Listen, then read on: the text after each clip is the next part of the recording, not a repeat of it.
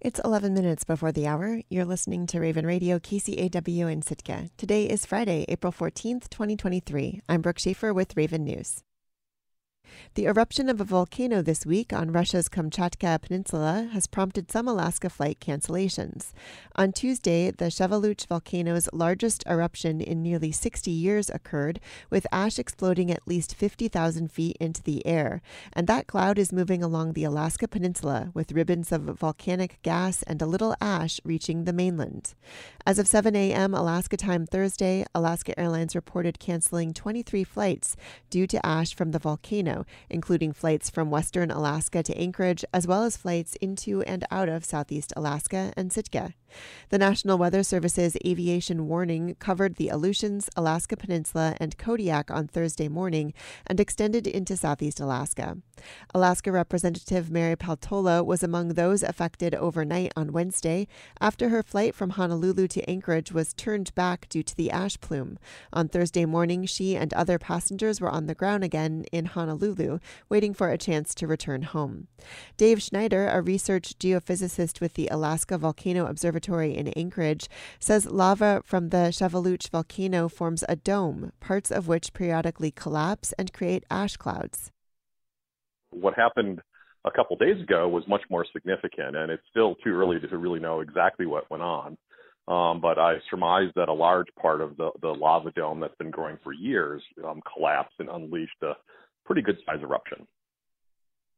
The massive cloud was initially moving west, blanketing villages in Russia with a thick layer of ash. But as another weather system came in, it started moving east toward Alaska, and parts of the cloud are peeling off. On Wednesday, it was still over the western Aleutians. But um, as I said, bits and pieces of it are sort of getting pulled off, sort of like, like when you're making taffy and, and you can like pull a branch off and it, it'll sort of go off in its own direction. Schneider says the volcano's emissions decreased on Wednesday, and while there's no guaranteeing exactly when the cloud will disperse, that's a fair sign that travel could soon be back to normal.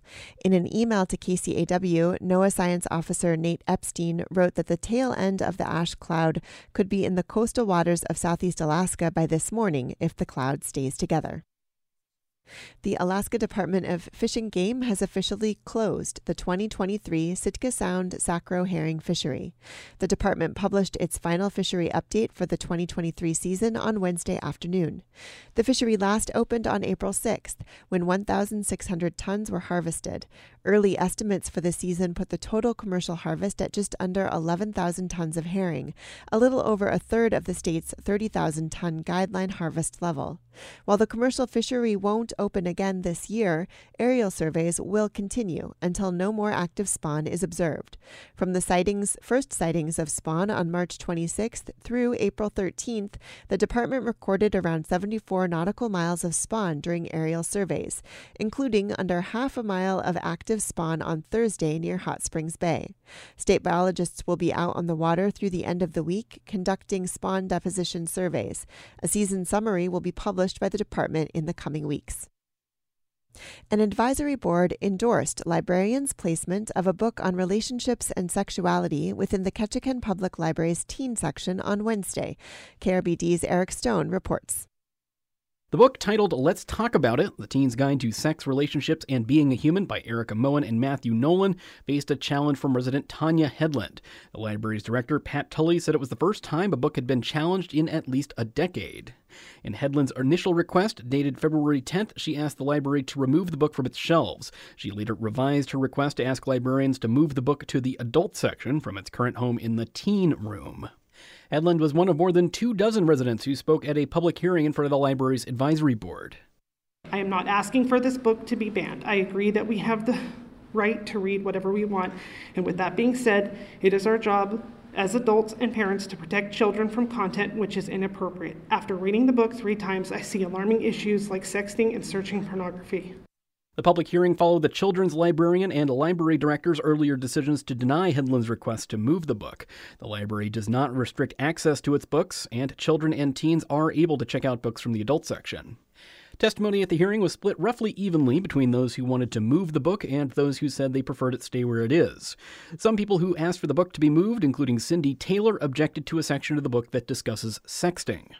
I started reading some of the stuff, and when you do talk about the sexting and hiding your face and doing photos of yourself, the thing that I particularly don't like about that is that once you post something on the internet, it stays.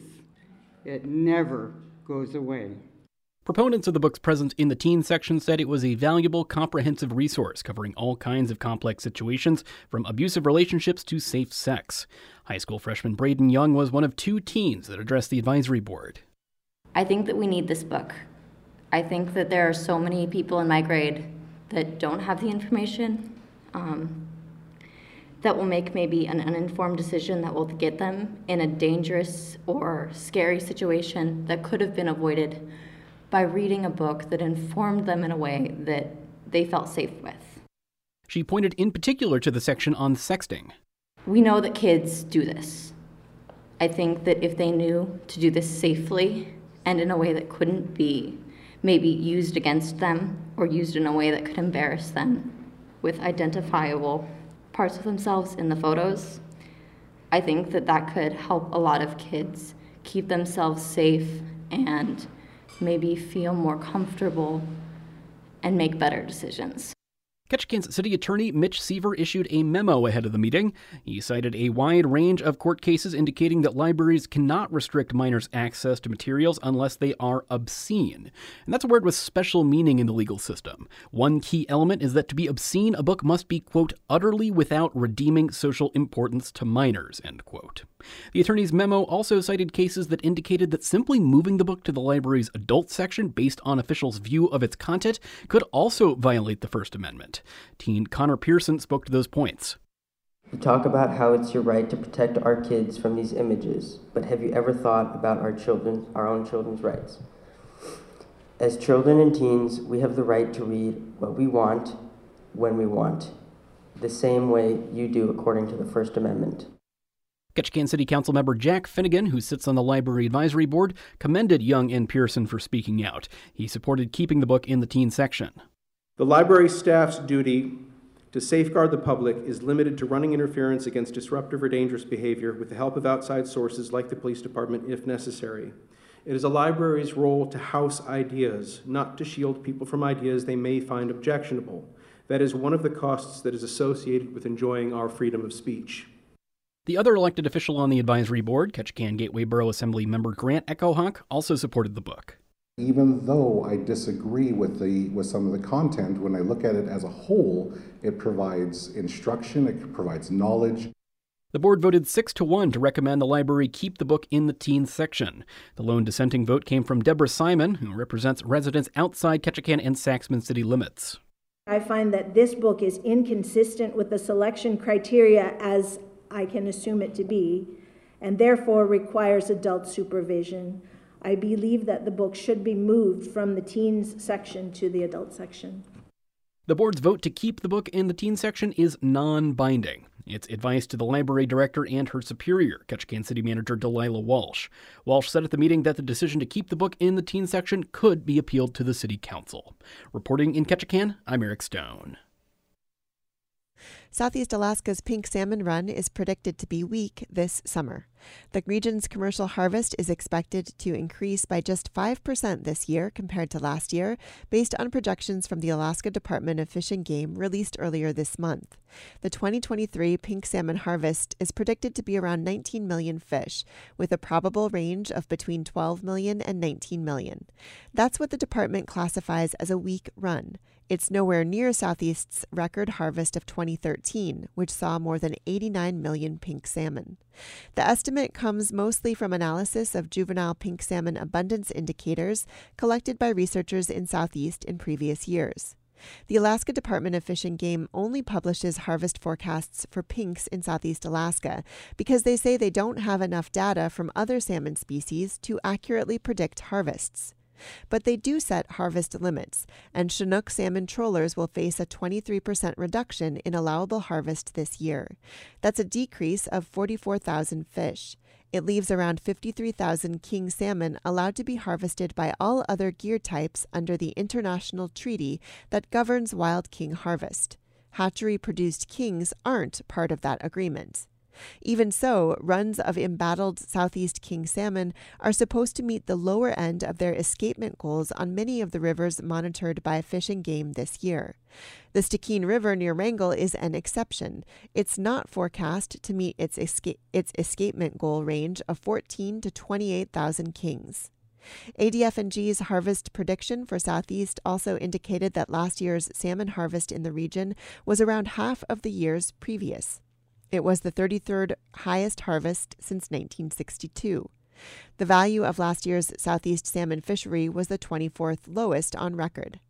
But that doesn't mean last year's prices were low. Even though the twenty twenty-two harvest was half of the previous year's, the total value at the docks for Southeast increased by twelve million dollars to one hundred forty-four million dollars.